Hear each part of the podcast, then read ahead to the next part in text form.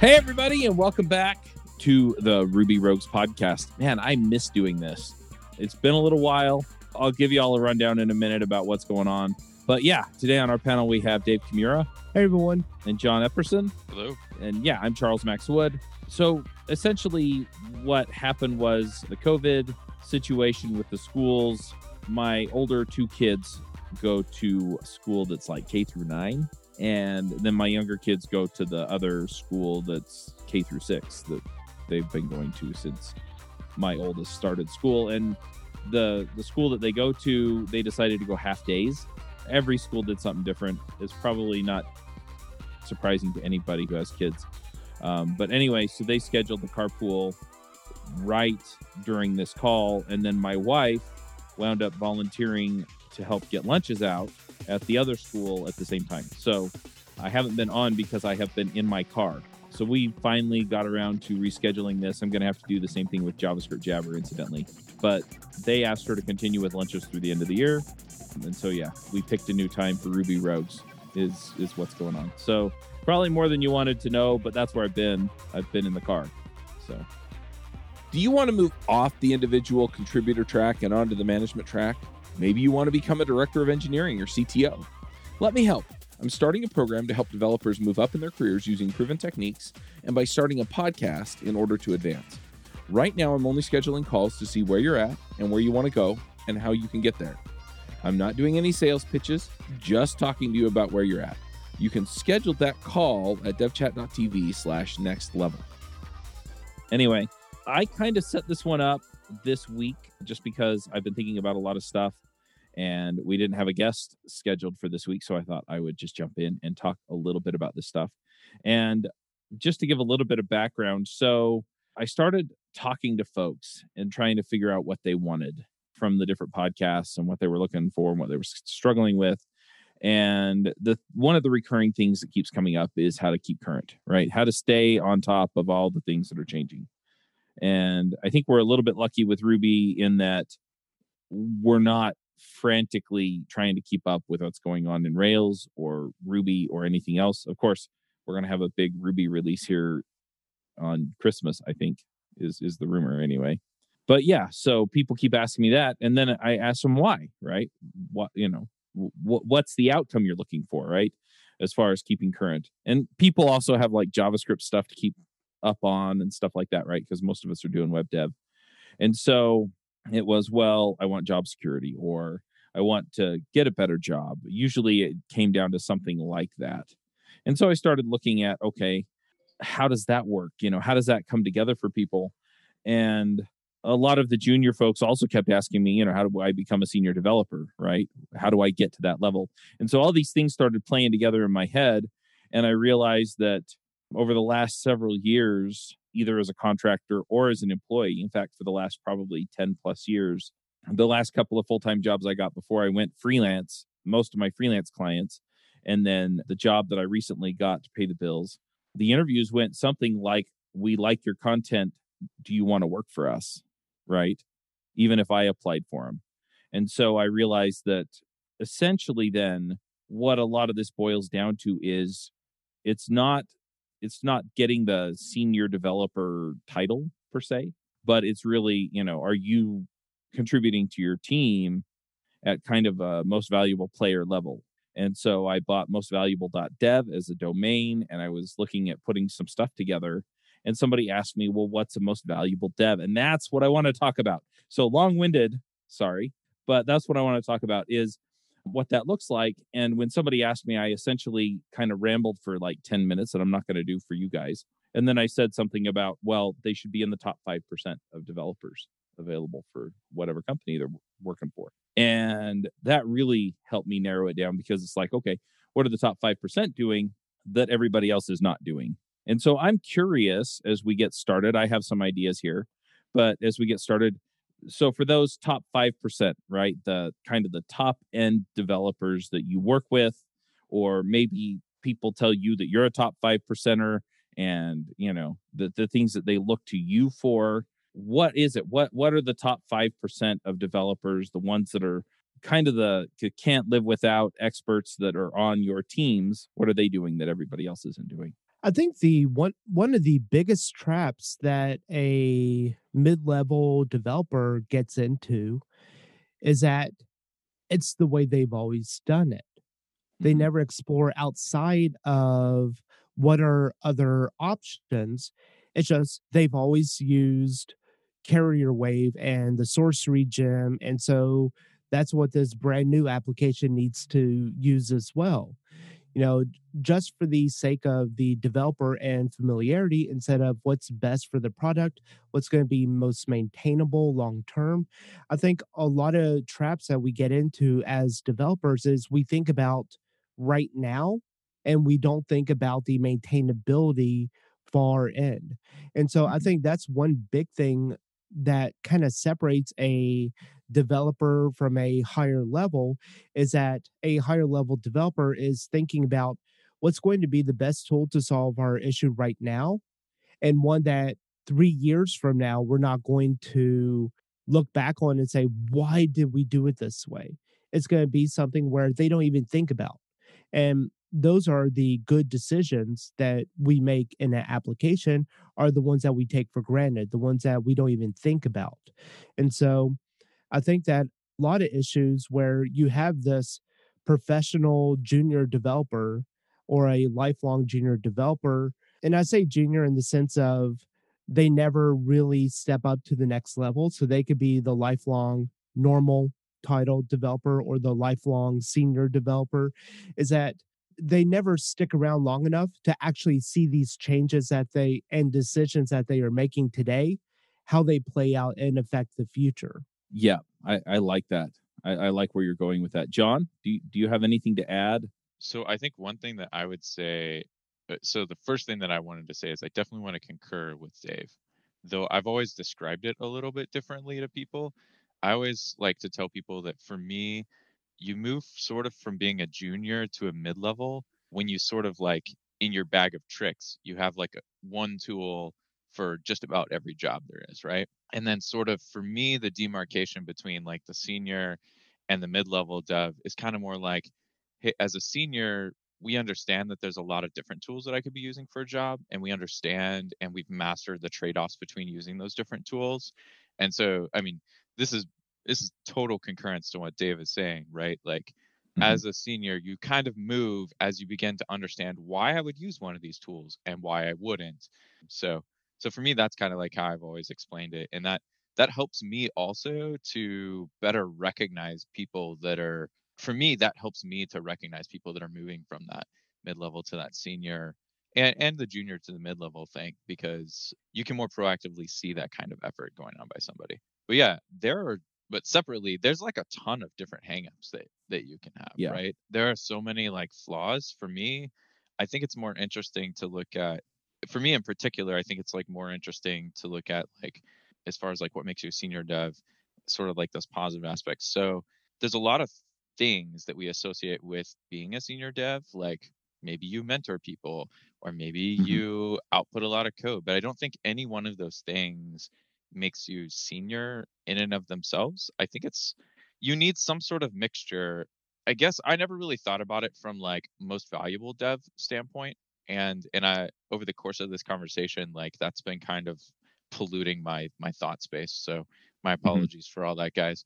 Because I think it's an interesting take because it kind of fits it kind of fits like how I've associated with, which is like I want I always want to see before I like look at somebody as being a junior somebody sort of creating like an identity for themselves like they're going to be good at these things and and typically they also know what their weaknesses are and they're okay with that and then they like find a way to solve for that so for example i'm perfectly capable of doing front end work but i don't really like front end work so i just don't so typically when i go to a place like one of the first things that i always try to do is find a buddy that kind of likes that stuff and then i'm like hey I'll take some of this back end work from you, right? And you could say, oh, that makes you a back end dev, but I've literally never been worked anywhere where we've had that demarcation, you know?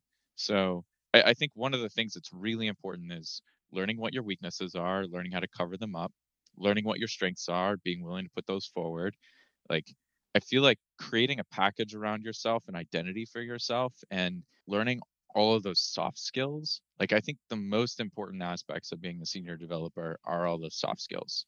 You're just a strong it, it, from my perspective, I feel like you're just really a strong mid-level dev when when you're like, look, I put up tons of code, but that's like all I do. Great, that's fine. Like that we need people that contribute a lot of stuff, but but I feel like it's all of the soft skills that like turn you that like kind of push you over the edge into senior most of the time. That's just where I like come from and and I know that that's also not the definition. I mean, the definitions are different in different places. Um, yeah. So well, that's yeah. that that's why I have a problem with senior dev. And so when people start talking to me about wanting to be a senior dev, I immediately pivot to, you know, top 5% or most valuable dev because yeah, everybody kind of sets that a little differently. Some companies have like different development tiers. I know the place I'm working, they have, you know, levels, you know, so I'm a level whatever dev and things like that. And you know ultimately i'm trying to kind of consolidate the definition a little bit so that it's hey look you know this is this is how you kind of stack out. And where i see it you i i'm like i should have gone first because you guys said two-thirds of what i was going to talk about with this. And, and the first one is uh, you know your your technical capabilities. And i think dave both dave and john both of you put out you know a really great way of explaining, yeah, the kind of the technical level that we expect people to operate at for this, right? Where they they understand the technology, they understand the technical choices, they can quickly evaluate different options if they're not familiar with them, they can make the calls. A lot of times those calls are instinctive, you know, because they you know they have spent the time and put in the work to understand the systems that they're working in you know be it rails or something else and and so I see that definitely. I also agree with John that for the most part, anymore, since we're working on teams, that level of expertise needs to be able to be communicated and it needs to be able to be shared throughout the team. And so if you aren't capable of working in a team anymore, the, the first part, it's I, I don't want to say that it's completely wasted, but it doesn't have the amplifying effect that it does if you are a capable leader or a capable mentor and things like that. So I definitely agree with you guys on both of those counts because, yeah, I mean, they're critical, right? Yeah. And I think it's also important to note a couple of distinctions that a senior developer is not necessarily the subject matter expert. So right. they may not know the entire domain. They're just really good at understanding requirements, building out architecture, understanding how their decisions will affect things in the long run. So you could have a junior person come on board and provide so much insight, valuable insight into requirements and direction if they are the subject matter expert in that particular area. And I think that also a thing that will really distinguish a good developer versus a more junior is that it's a quote from Martin Fowler. Any fool can write code that a computer can understand. Good programmers write code that humans can understand. Right. So if the code that you're writing is just all tangled and just kind of pushed together to just get that code to work, but it's not maintainable, then it's not really good code because humans are going to have to come back and understand it to maintain it. Mm-hmm. Yep, absolutely. I want to throw out the third thing. So there are three things for me that make kind of this uh, most valuable dev or top 5% dev and that that's involvement in the community. And I know that not everybody wants to write open source code or write blog posts or do a podcast or do videos or things like that. But I mean even just showing up to conferences and having conversations with people and you know just being out there is a huge step that a lot of people don't take, right? Be it at local conferences or, you know, more I, I, guess not local conferences, so the big conferences. But you know, they're they're the ones that are getting out there and speaking. They're the ones that are getting out there and putting content out. And the reason that I, I have a focus on this at all is because people do talk about that level of job security, being able to level up, being able to go get the job that they want and things like that. And that's ultimately the outcome I want is is I want to lead people to the place where they are in a position that they want to be in, working for a company or themselves, but you know, whoever they want to work for, they're working for, and they are contributing at a level they want to contribute to, and then that is feeding back into the rest of their life so that they have the freedom to go do whatever it else that whatever else it is that they want to do right? So if it's you know raising kids and you know being there for all of their kids stuff or if they want to go surf on the weekends or they want to travel the world or whatever else right i want people to be able to kind of find their dream job but their dream job that's that supports and sustains the lifestyle they want and so, and I find that it makes it a whole lot easier to be able to do that if you've got some form of content out there. And so that's that's kind of the the final piece that I'm putting to this. Yeah, I've seen a lot of developers who are by no means uh senior even still just push out so much content they're putting out Yeah. blog articles they are getting on uh podcasts or other places just really Mhm. getting their name out there and it's surprising how much just that social engineering aspect of it can really raise the bar where people view you at just that name recognition so these developers they're putting out some good stuff you know because i think one of the best ways to grow as a developer is to get feedback I know when I was doing development completely solo where no one was viewing my work, I made a lot of compromises. And because no one was looking at my code, then there was no one to criticize it or to help guide me. And I think that was one of the biggest mistakes that I made early on was to not seek counsel, to not have a mentor, to not have others even at the same level, because iron will sharpen iron and as you are working with someone else, they're going to have a different set of eyes, a different insight. And that's going to be really important to your own development growth. So I actually want to take this on a slight tangent too, because I think so. We're talking about content here being like one way, right? That you sort of Mhm. connect with people, get your name out there, things like this. I'm probably the least prolific content wise of the three of us, but there are other ways to do this too. So you you noted, hey, iron sharpens iron, right? So one of the things that I used to do a while back before Charlotte Devs existed even is I used to go to like all these meetups. And people in my town knew who I was and gave me respect, despite the fact that at the time I had basically no content to my name. I wasn't, you know, there wasn't the Charlotte Devs organization. I had literally nothing behind my name, but I was going to these meetups all the time, and I talked to people, and people heard me say things, and over time that built up respect too. So I literally just showed up to stuff, right? Mm-hmm. and that also garnered respect as well. Obviously, as time wore on, you know, uh, started Charlotte Devs you know, which is an organization. That's another tech I think that you can take too, right? Is create a space for people, but but yeah, I mean, literally, it's a it can just be as simple as just chatting with people. And I was also going to mention one of the things like I have found as I've mentored other people is that I develop respect for my mentees over time. So I wonder how much of that happens as well. That finding a mentor can create some of that. I, I was trying to think as we were talking along about other ways that you could do similar types of things without necessarily because not everybody's a content creator. Um, those are just ones that popped up to the top of my head. Yeah, definitely. I mean, I, and I'm glad you brought up the meetups as an example because we need people at the local level just as much as we need people at kind of the global level. And a lot of times those are going to be the people that are yeah, they're mentoring people, they're they're getting to know people, they're solving problems for people because a lot of the people at kind of the higher level they feel like they're out of reach a lot of times. And so I'm much more comfortable after the meetup walking up to somebody and saying, Hey, I'm struggling with this. How do I learn it? Or, Hey, that was a great talk. I want to use this at work. How do I do it?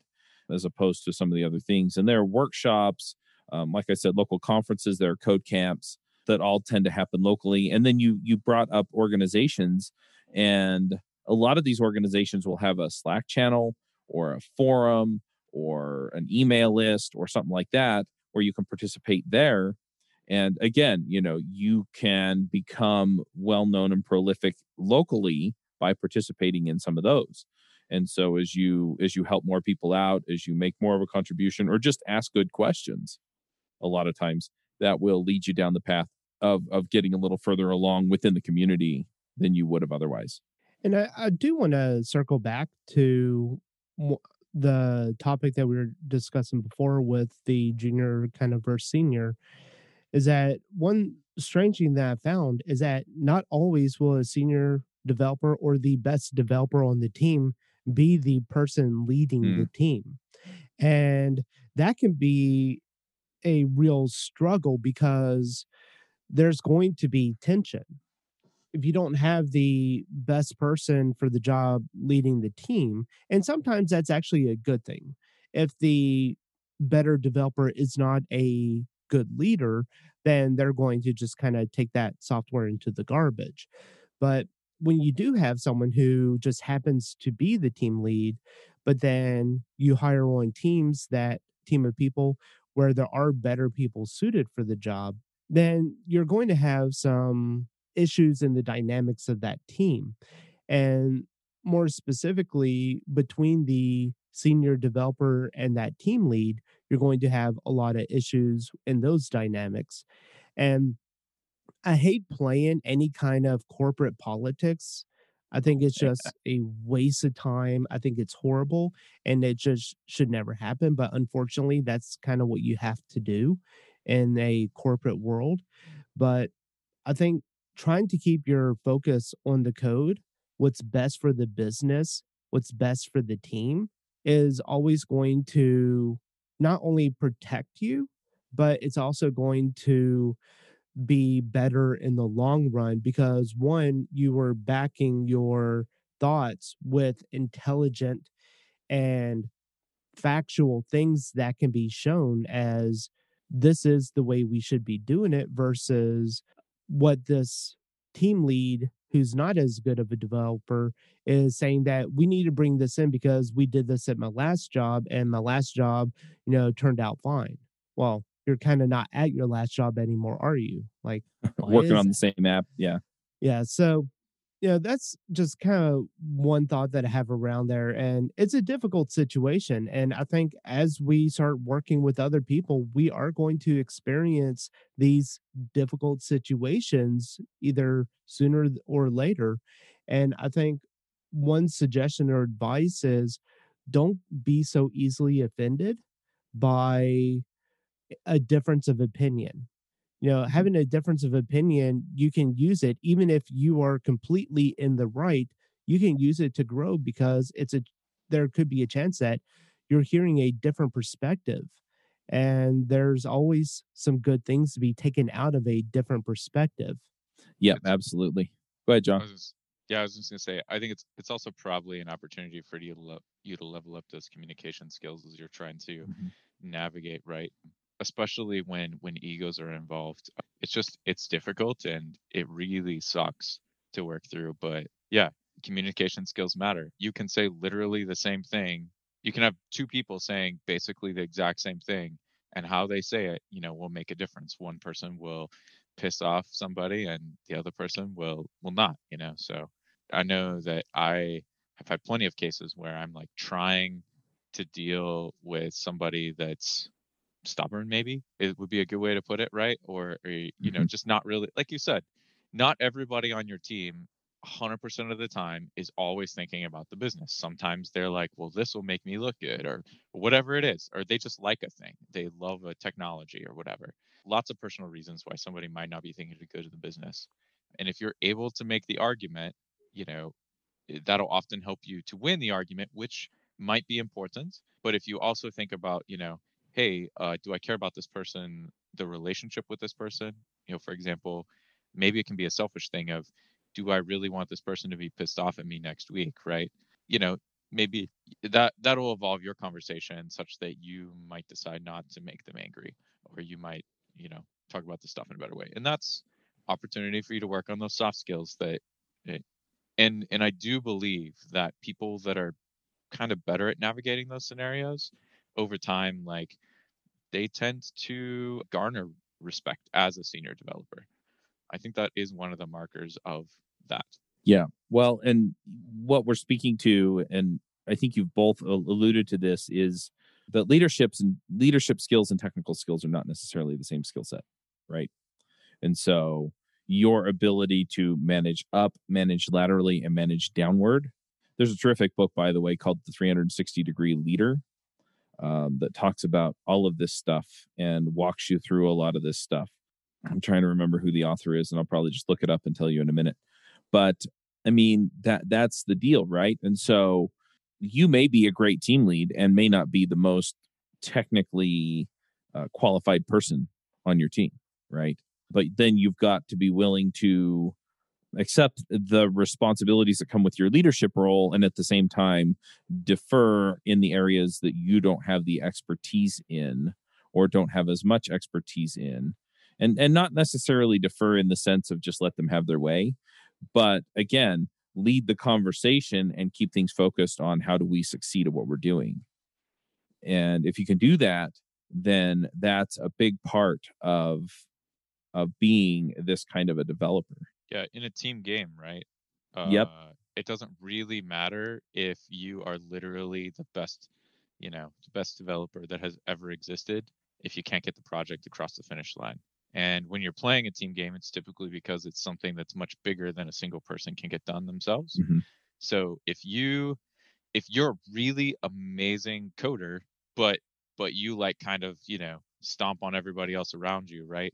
Like that's going to get in the way of your team. So one of the things that like is really important in a team game is are you sort of enabling the people around you as well as yourself? Yeah, I, just to make a sports analogy, there are two things that I want to point out. One is that in most sports, they count assists as much as they count scores, right? So I'm a big soccer fan. Whoever passed the ball into the middle of this, the the mess, they they get a stat, and then the person who puts it in the back of the net also gets a stat.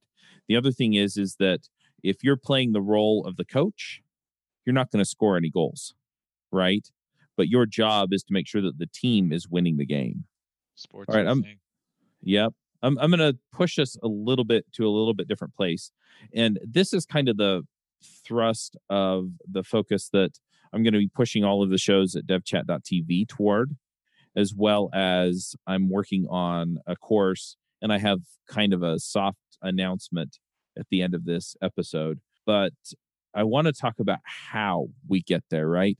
Because it's one thing to kind you know we've, we've kind of set this definition out there right top 5% developer needs to be able to do these things or have these skills or you know and and i don't even know that they necessarily have to have all of them but they're going to ex- exhibit a lot of them right but how do you get there right so let's say that i am this mid-level person or i don't even know how to evaluate where i'm at or maybe i'm a junior person and i'm stuck at this job and i don't know where the opportunities are to even grow learn or move up i mean how do I get from there from here to there, right? What what kinds of things should I be doing to move myself along this path so that I can be that top 5% developer? I feel good about the contributions I'm making to the team. I feel good about the contributions I make to the community and I have this job that is working for me as much as I'm working for it. I mean, watch any kind of movie where the main actor is you know, just been discovered. And then by the end of the movie, they are the Kung Fu master. So, you know, think Karate Kid. So you have Daniel LaRusso, yeah, if you like the old ones, where he's just this little kid getting beaten up all the time. And at the end of the movie, you know, he's taking down the kids that were beating him up. It didn't just get from start to finish, there's a journey. So don't miss out on the journey. And I think that's one of the biggest things. It's important to keep focus on the end result, what the outcome is supposed to be, but don't miss each step in between because you lose a lot of valuable lessons if you try to jump ahead. And one of the very first things that happened on Daniel LaRusso's path to growth is a mentor he had a trainer, someone who wanted to help him and someone who wanted to see this person grow. So I think having some kind of mentor that you can ask questions and get feedback. And even when the feedback might hurt your feelings, to know that this person is trying to help you grow into a next level developer or ninja. So you're Code saying I need Ninja. montage. Well, Uh, that that's funny that you say that though, because I think a lot of times we kind of envision that montage, right? Instead of all of the work, right? So we see uh Daniel-san waxing the car, but we're not sitting there for hours watching him wax every car, right? We're not there every time when he's, you know, going to the beach with uh, Mr. Miyagi and, you know, doing whatever work. We just kind of see outtakes. And I think a lot of times we get this idea in our heads that we're going to have a montage growth trajectory instead of realizing that he was out there on the beach every day. He was, you know, he spent hours and hours and hours painting the fence. Anyway, John, what were you going to say? No, I mean, uh, first I wanted to make my joke, but uh, Make your joke. as- Sorry, I killed the No, joke. no, no, no. I said I said the montage thing. That was that was it. Oh, But okay. no, I get pe- I get requests from people all the time, it, it, randomly, right? And they kind of go a little bit like this. They're like, "Well, hey, I want to. How do you do this thing, right? Or or how does this thing work?" And I say, "Well, here's a basic understanding, you know, and that'll get you pretty far." And so maybe they're they immediately sense there's more to it, and they're like, "Well, is there a five minute video that I can watch that explains everything so that I can just consume that and understand it, right?" And and then I'm like no it just it doesn't like uh you you often get like an incomplete understanding and that is the thing that you work with for a while right? And then you sort of grow this better understanding over time. I think there's i don't i don't know if it's caused by something but i definitely feel like a lot of people just want to come in watch a quick video read a blog article whatever it is and then they're immediately a master of the thing. And you can get you can get pretty far with a lot of these blog articles right? You can get a lot Mhm. of knowledge things like that but i think that people are definitely asking to get way more out of these things than than you can get that way. You just have to practice. Like i, I think that's really dave's point here. Like literally practice. Yeah, and one of the you know to kind of go alongside that is you know if you do have someone that's helping you out a mentor and stuff a mentor is not there for you to just go and ask questions all the time. One of the best ways and this is just for me personally others are like this but not everyone is i do really well just banging my head against the keyboard you know to just struggle and struggle to try to figure something out. And always get it figured out so it's not like that it is an impossible situation to resolve but having that time of going through the 99 ways to find out how not to screw in a light bulb to then finally figure out the one right way to do it you know it's a learning experience that now you know 99 ways not to do something and i think that if you just go to a person who is giving you the answer like oh you just need to do it like this. They don't go too far into here's the 99 ways that you don't want to do it. Number one you probably tune out because you don't want to hear the 99 ways you just want to know this one answer. So having that time on yourself to struggle and to really you know get your rubber duck out and explain it to the duck you know here's what i'm doing here's it's not working. You're not going to just sit there and tell the duck my code's not working it's not working. Like well you know you have to explain to the duck like what's going on? Like what approach have you tried? What are what are the things that you're trying to do? What are you thinking about? What's going on in your head? You know explain it read it out. And i think that's the issue i see with a lot of more junior developers right now is that they want that montage as you were saying chuck and john that they don't want to go through all of the effort that it takes to really learn the stuff. They just want the answer and then they will move on. The problem with only getting the answer for that particular issue is that you're not getting any of the theory, you're not getting any of the in depth background knowledge around it in order to then be able to adapt it to the next problem that's very similar, but it's just tweaked a bit differently.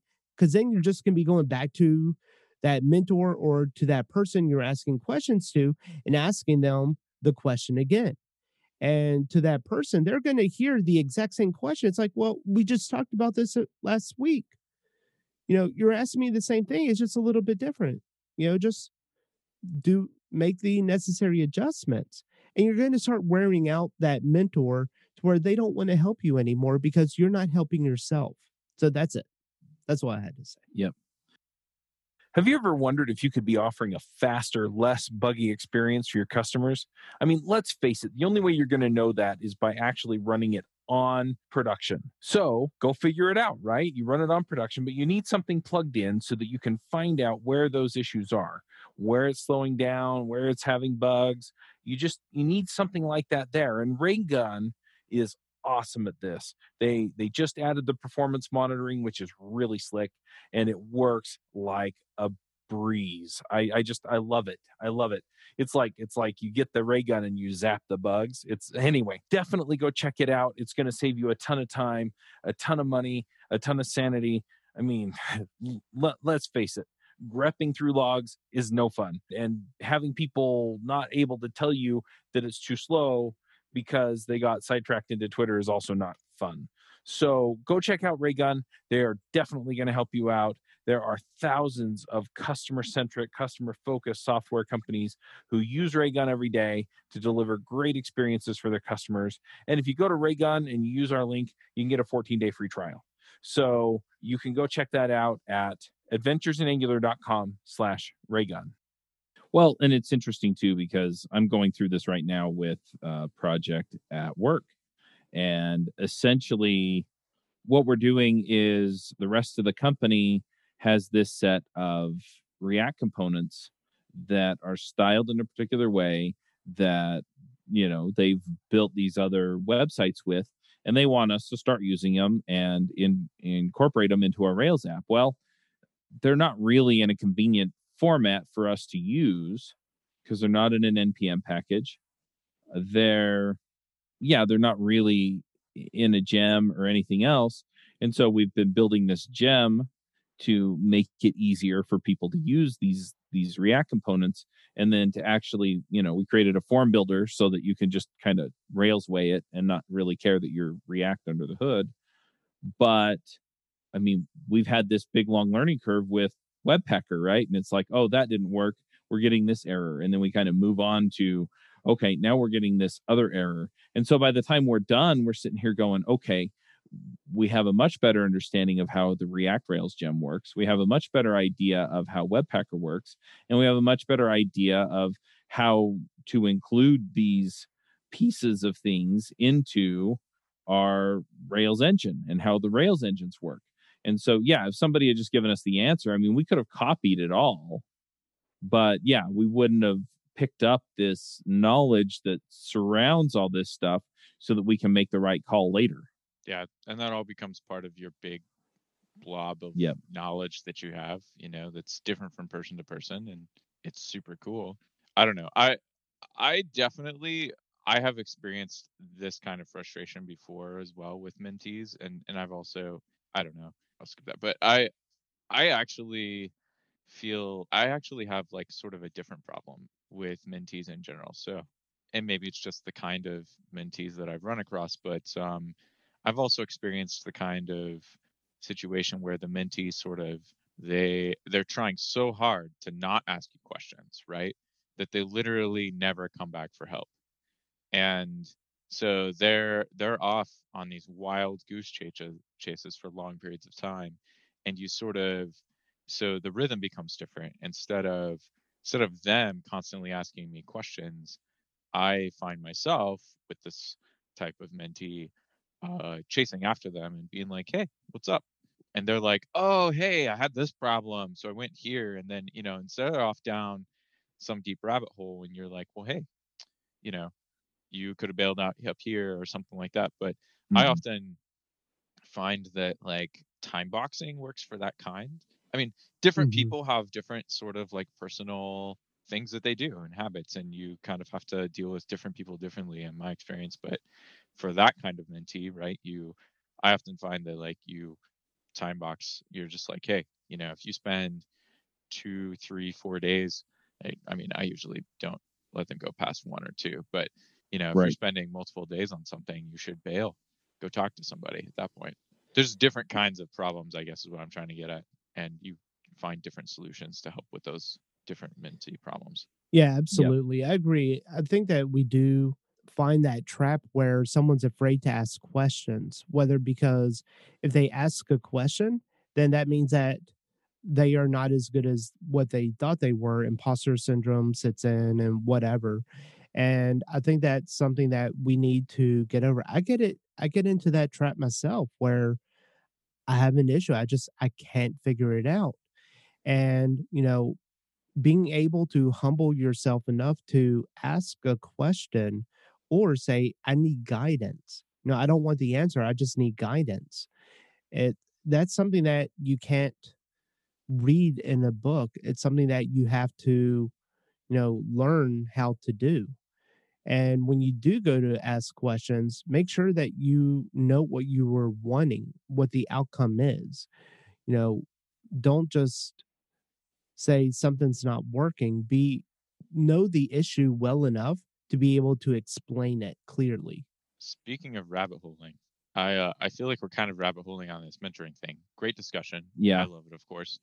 But I think the point is that mentoring others, as well as being mentored by others, is a good way to level up. I, I think both aspects give you some stuff. Um, I know I, for one, as somebody who spent most of their career, especially the early part of it, with no mentors whatsoever, and have only gotten mentoring late in my career, I really wish that I had gotten mentoring earlier in my career. It's been super helpful these past few years, and I really wish I had done it sooner. So I definitely always highly recommend that to people. and it's Yeah. good to find a mentor outside your organization but you should be able to find one inside your organization if your boss or the manager you report to is not technical enough to mentor you they still have probably some valuable information to share but you should look for someone else to help guide you to help build you up because a lot of times as we are working on code for a company you can't really share that code outside the company so you need to find someone internal that can help shape and mold you Yep. Yeah, it doesn't have to be the same person either. Mhm. And it's funny because, you know, especially from my earlier career, listeners to this show have met my mentors, right? My first job, I was working with Nate Hopkins and got to be really good friends with Eric Berry. And then after I worked with Nate for a while, I wound up working with David Brady. And I worked with him for a year and then we've actually, you know, collaborated on some other stuff off and on.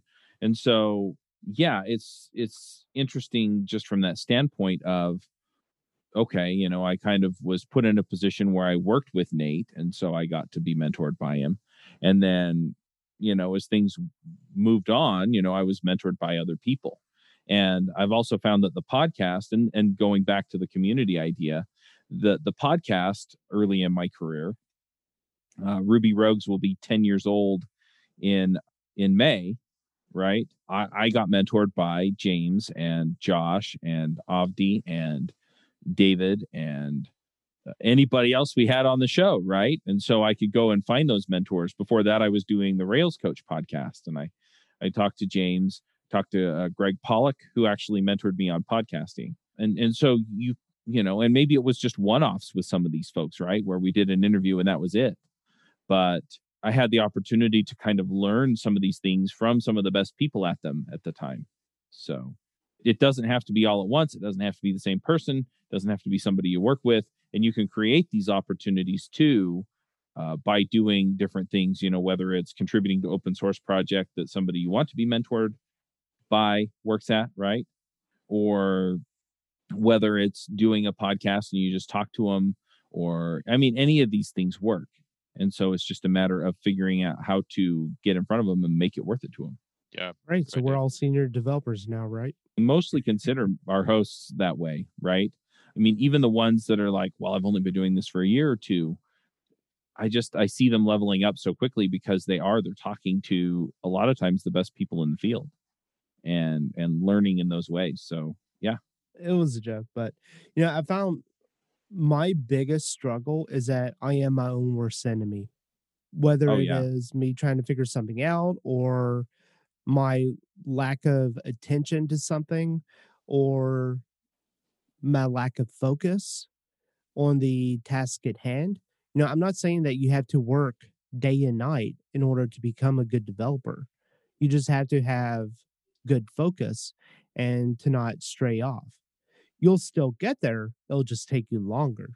Yeah, Yeah, I think there's a, a balancing act, right? So you have to do some amount of demonstrating of your skills for the purpose of getting a good job and and things like that, right? But really at the end of the day, to be a good developer, you need a touch of, if not a lot of, right, humility and the ability to to understand what you're not good at. And so I do, I mean, that's just a struggle that like we all work with. Separating the the the resume and interview self right sort of from uh, the person that shows up to collaborate with other people. Um yeah because you don't want to be uh thinking that you're the best. You also at the same time don't want false humility because that's that's how you end up in the place where you have you know imposter syndrome and all that kind of stuff. So Mhm. it's it's a dance and it's really hard and i think that most people struggle with some aspect or of it or another and uh that's normal. And I would also say don't be intimidated by others because number one, if they are above you in a development level perspective, they've been where you were. But also, you know, just as an example, all of the Drifting Ruby videos that I put out, these are not just a, oh, I want to record this episode, so I just go in and do it. I do a lot of research for every single episode on what is going to be the best information to share with the listener. So it's not something that I just whip up and do. And same thing for blog articles. They don't just start typing away and then the issue, you know, the blog article's done with all this code that they just hand wrote right there on the spot. A lot of research went into it. So all of these people who you may look up to and stuff are putting in a lot of effort and time in their research to then show you the final draft. Know, it's that, you know, Daniel LaRusso at the beginning of the movie and the ninja Daniel LaRusso at the end. You know, that's the process that we go through when we publish out content. It's not just a quick take and we're done. Yeah. Well, the other thing is, is you know, he went to the tournament and he didn't win the tournament in one bout, right? He had to go fight each round, and that's. Uh, I I like what you're saying, Dave, because yeah, I mean, each stage takes some work. Each stage take, takes some prep. Each stage takes some research, and at the end of the day, I mean, you you kind of pick some battles and you go and you fight one and then you fight the next one and you know you you learn and you overcome and you level up. And yeah, it doesn't it doesn't all happen at once. And so yeah, if you're looking at being the next DHH, that's fairly intimidating. But DHH leveled up one stage at a time just like everybody else. One other thing I want to talk about the here just before we wrap up is we've we've kind of focused on leveling up on the technical skills but what about those soft skills you know the the teamwork skills the communication skills the leadership skills you know there's not really technical documentation for that there are great books out there i will say and and that's kind of where i've learned a lot of this but do you guys have other recommendations for uh, learning these practicing these leveling up in these that kind of thing I would say first get your resume up to date. You know, work on your resume because you can learn a lot about the soft skills in communication by updating your resume. And specifically, I'm talking about being able to clearly communicate and concisely communicate because mm-hmm. your resume is going to be the epitome of clear and concise communication. When I was hiring, I was reviewing a lot of resumes. Some resumes would be three pages long, and I got one that was over 10 pages long. Oh, and Oh wow. that right there, my very first impression of this resume was this person has a real problem with clear and concise communication. So, what you'll find is as you go to review and edit your resume, is that it's not a one time you sit down and then you're done. You read through it. You missed a semicolon, you missed a period, you missed whatever. You need to reword this. It's not clear. You give it to someone else to review. And after several weeks, then you have something that is clear and concise. And that's how you should really tackle a lot of these soft skill things when you're asking questions, when you're giving an answer, is are you conveying the point that needs to be conveyed clearly and concisely? Because then people will listen. If it's easy to listen to you, then people will listen. Mhm. If you make it to where people's heads are spinning, they might be listening to you, but they're not hearing you. It's going in one ear and out the other, and they're just tuning out, thinking about what they're going to do after that meeting or whatever. Speaking of absolutely. resumes, speaking of resumes, I actually ran across a sweet article on Stack Overflow blog. Uh, it was Thanksgiving weekend, I think, that I'll add to the show notes. I was gonna, after you said, I was like, I'm totally recommending that thing.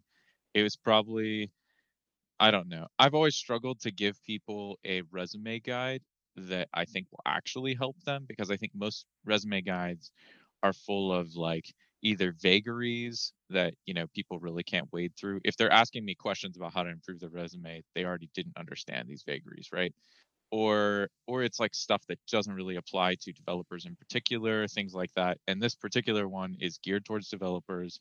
It gives a lot of really useful tips to both seniors and juniors. It was just really really well done and i literally have never seen an actual applicable guide so i'll definitely recommend that but yeah resume point. Nice one.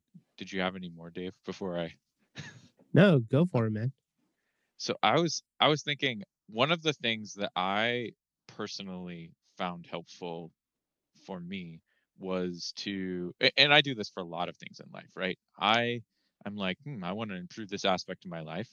I go find somebody that i think does a good job at it and probably stalk them a little bit too much. Not really but like i literally think about what it is that that makes them work and and i try and mimic a lot of that stuff and you know just incorporate it into myself and i'm sure a lot of people do this kind of thing but i definitely consciously do that.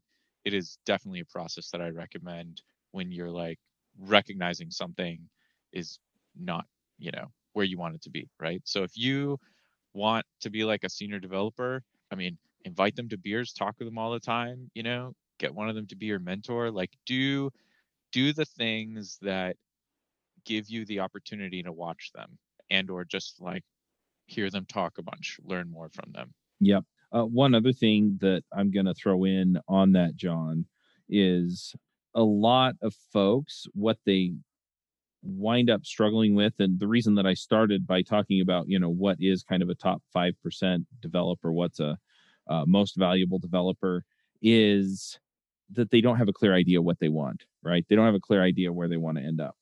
And so what winds up happening is is they start just thinking, okay, well, I just want a better position than I have now. And the rea- reality is is that you know, in a few years, yeah, wh- what do you want to be? Where do you want to be? Do you want to be a CTO of a startup? Do you want to be working for a really big company? Do you want to be contributing and speaking at conferences? I mean, you know, sit down and just just kind of figure that out, right? Do you want to be a team lead? Do you want to be kind of a level up from a team lead, a, a mid-level manager?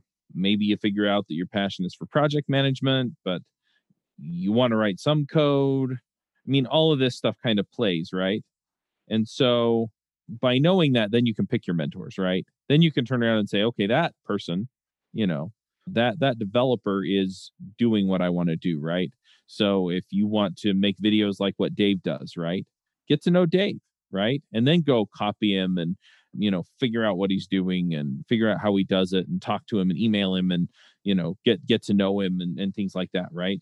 That that's where that magic is going to happen. Prepare your inbox. But- Dude, I'm I just was saying. just thinking, I'm about to Sorry, have sorry. my fourth child. I don't have time. I have no time anymore. Right. Yeah. But you Didn't mean know, I am always on Slack and stuff to help people out.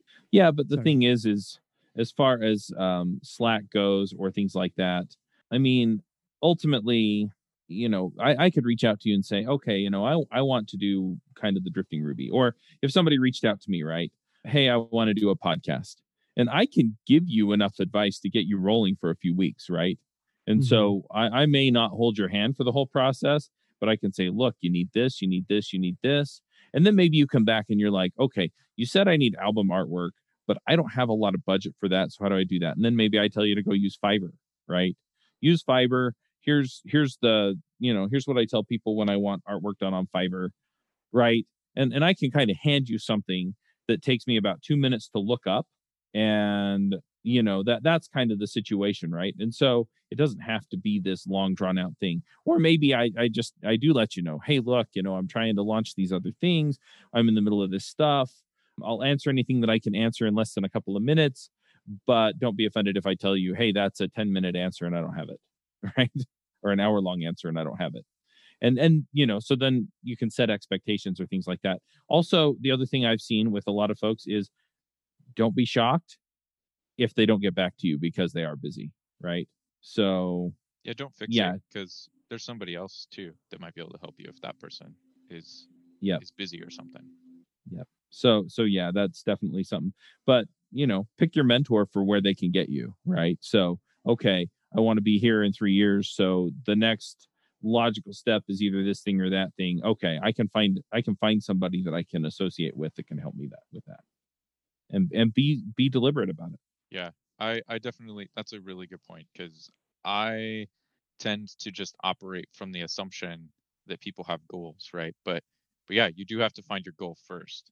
Then all the rest of this stuff can follow. Yep. So yeah i think we've been going for about an hour is there anything else you you guys wanted to put in i mean i have tons more stuff that i'm pulling together for this but i don't think we have time to cover it here No, I, I do have a book that I plan to recommend too, which was useful for me, right? So I've totally recommended on the show before.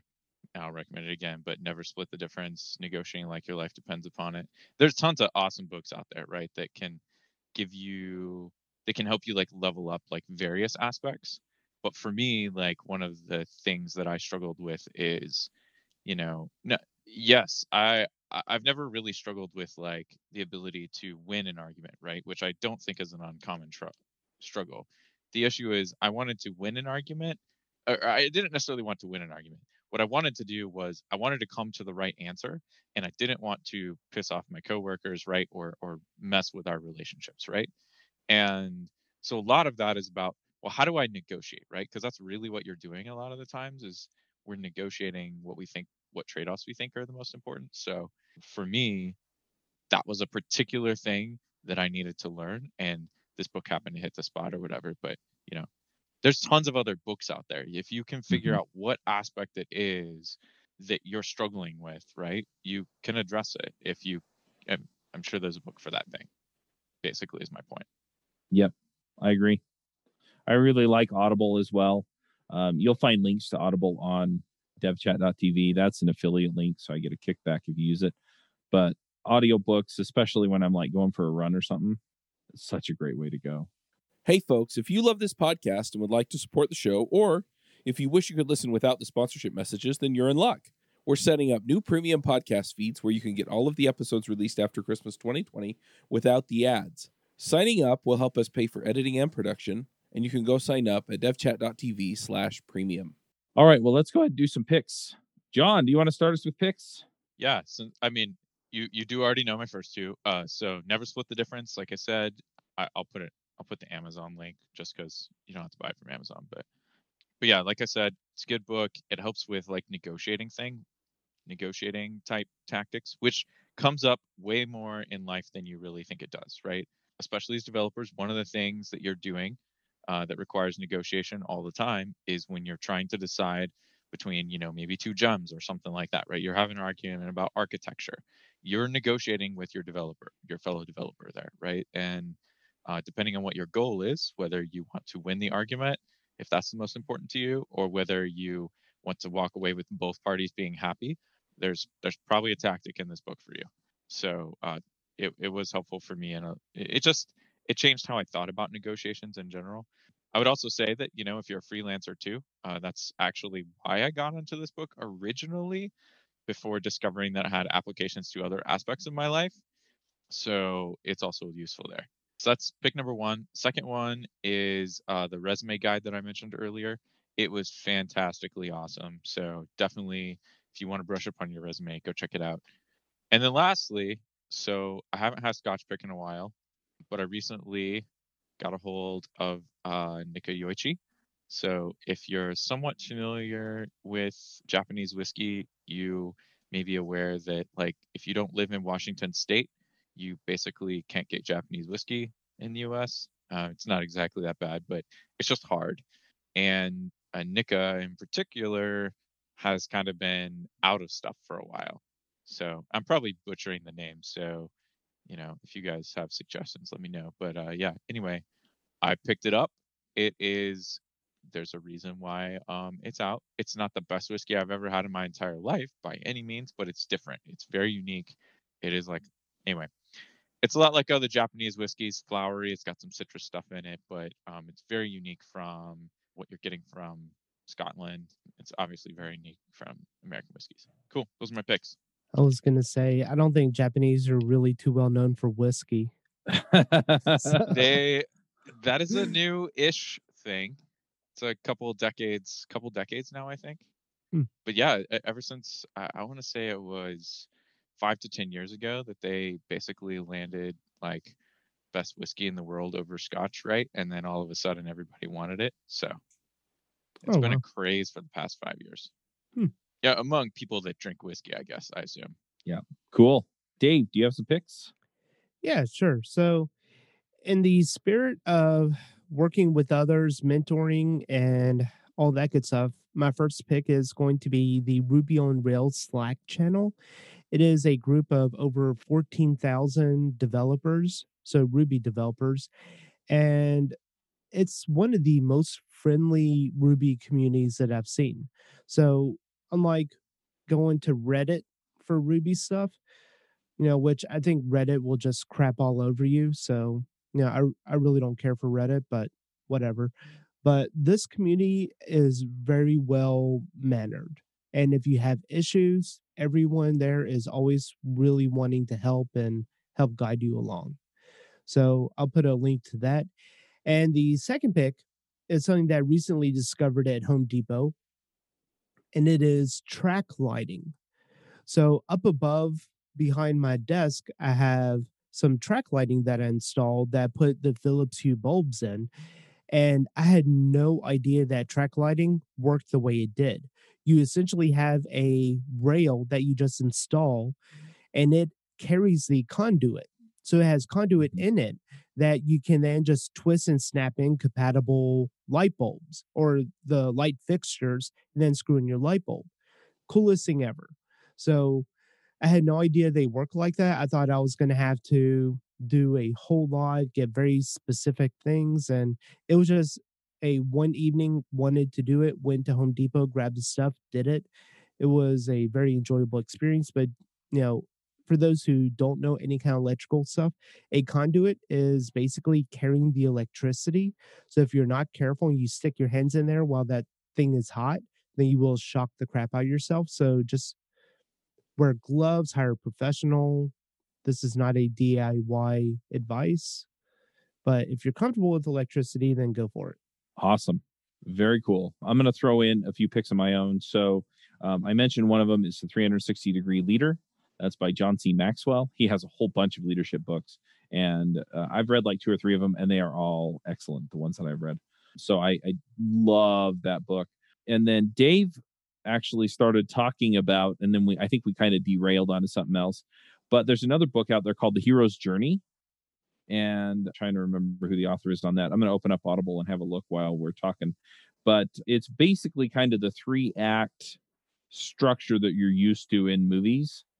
And it it basically walks you through that. And yeah, people are very familiar with that. In fact, I have a few people in my life who understand it to the degree that they like spoil every movie that you watch with them. But yeah, it's okay. It's The Hero with a Thousand Faces by Joseph Campbell. And yeah, I, I mean, it basically just breaks it down. And this is like the the three act flavor that you get out of like the Divine Comedy. I mean, it's been around forever, all the way up to our current, you know, movies and things like that. And yeah, you know, if you kind of look at yourself as uh the unknown person that gets pulled out of the Shire or you know whatever right? You you definitely get some uh some idea of this is a journey that we all understand well. And yeah you you kind of have to go walk down the road or down the trail before you wind up getting all the way to the mountain where the the dragon is hoarding his gold. So i'm just going to throw that out there as well. But yeah I, i've really really enjoyed that as well just kind of getting an idea of how people work through that. Another book that i read recently that i've really liked is story brand by donald miller. And it's kind of got a lot of the same elements except it's much more focused around how you help people perceive you or your business in that in his case because he's talking about business branding. But yeah i really really enjoyed that one as well. So if uh-oh what i do? I bumped something on my phone because i'm holding it while i'm talking because i look stuff up on audible. But yeah so he walks you through how you want to approach it how you want to set up your website things like that.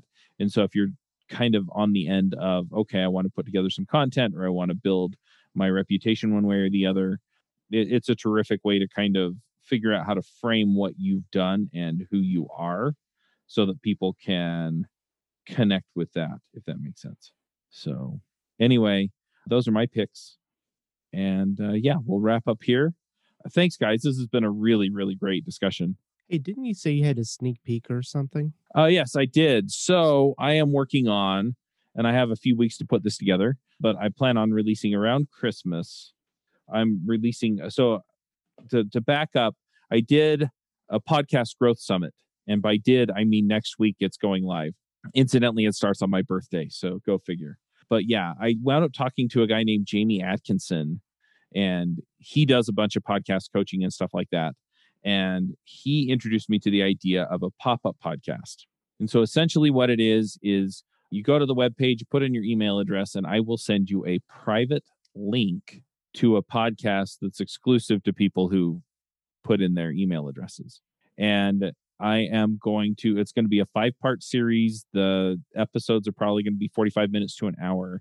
And I'm just going to talk through the different pieces of being a top 5% developer and what you could do to make that journey. So if you're kind of stuck, you're not happy with your job for whatever reason, you don't feel like you're growing, you're not sure how to get to the end of the road that you want to be on, if you're if you're just kind of lost as far as what to do what to do in your career next or maybe you feel like you've gotten to the top of your career right? So you are that senior developer that that people kind of already go to at your job and you're looking at okay well how do i go from here to the level of people that are speaking at railsconf or rubyconf who are presenting on a regular basis on the internet maybe doing a podcast? That's what this is going to be. So if you're at the senior level some of this stuff is going to be stuff you're probably already doing but I really do intend to hit the the content piece of it rather hard and talk about how to kind of get from the 5% to the 1% in the last episode. So if you're looking for that kind of content, yeah, it's going to be free at least uh, through the end of the year, through the end of 2020. And it'll come out. I think I'm just going to set it up so that you can go sign up and it'll come out on Christmas. So you'll get it on Christmas. You'll get the, the episodes. And mm-hmm. yeah, that's what I'm putting together. So that's the sneak peek. I guess the other sneak peek is I'm also working on a podcast called The DevRev, where I talk about this for 10 to 15 minutes every day or five days a week and just hit one aspect, like one.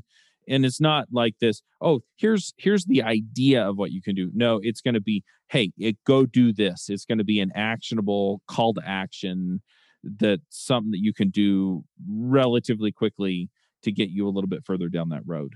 So, I mean, for a week, I might do something like, okay, you need to launch your podcast. Here's day one, and here's how you do it in five to 10 minutes. Here's day two, right? And so it all builds on each other. Some of it's just going to be stuff where it's like, hey, go figure out what your next project is in this area, right? And then we just give you an actionable, okay, go set up the the GitHub repository, go set up the README, go do this, right? Or on leadership stuff, it's, you know, go talk to the people that work under you and get their feedback on how you can do better. And here's here's one actionable thing that you can do. That's that's what i want to do is i want to give people a, a homework that they can go do that they can go level up on every day. And i fully expect a lot of this stuff to be cumulative in the sense that as you do a lot of this stuff not all of it's going to relate to each other but eventually it'll all play into leading you into that place where you're getting to be that five, top 5% developer so there you go, two sneak previews. Cool. And then, of course, there's going to be courses and stuff on the other end of it. But for right now, I just want to get that out there because so many people are struggling with this. And for heaven's sake, let's get you there. So yeah, that's it. That's that's what I'm working on. All right. Well, let's go ahead and wrap this up. And yeah, thanks again, guys, for all of your input because yeah, it helped clarify some stuff for me too. Yeah, max out everything. Bandwidth for this segment is provided by CacheFly, the world's fastest CDN. Deliver your content fast with CacheFly. Visit C A C H E F L Y dot com to learn more.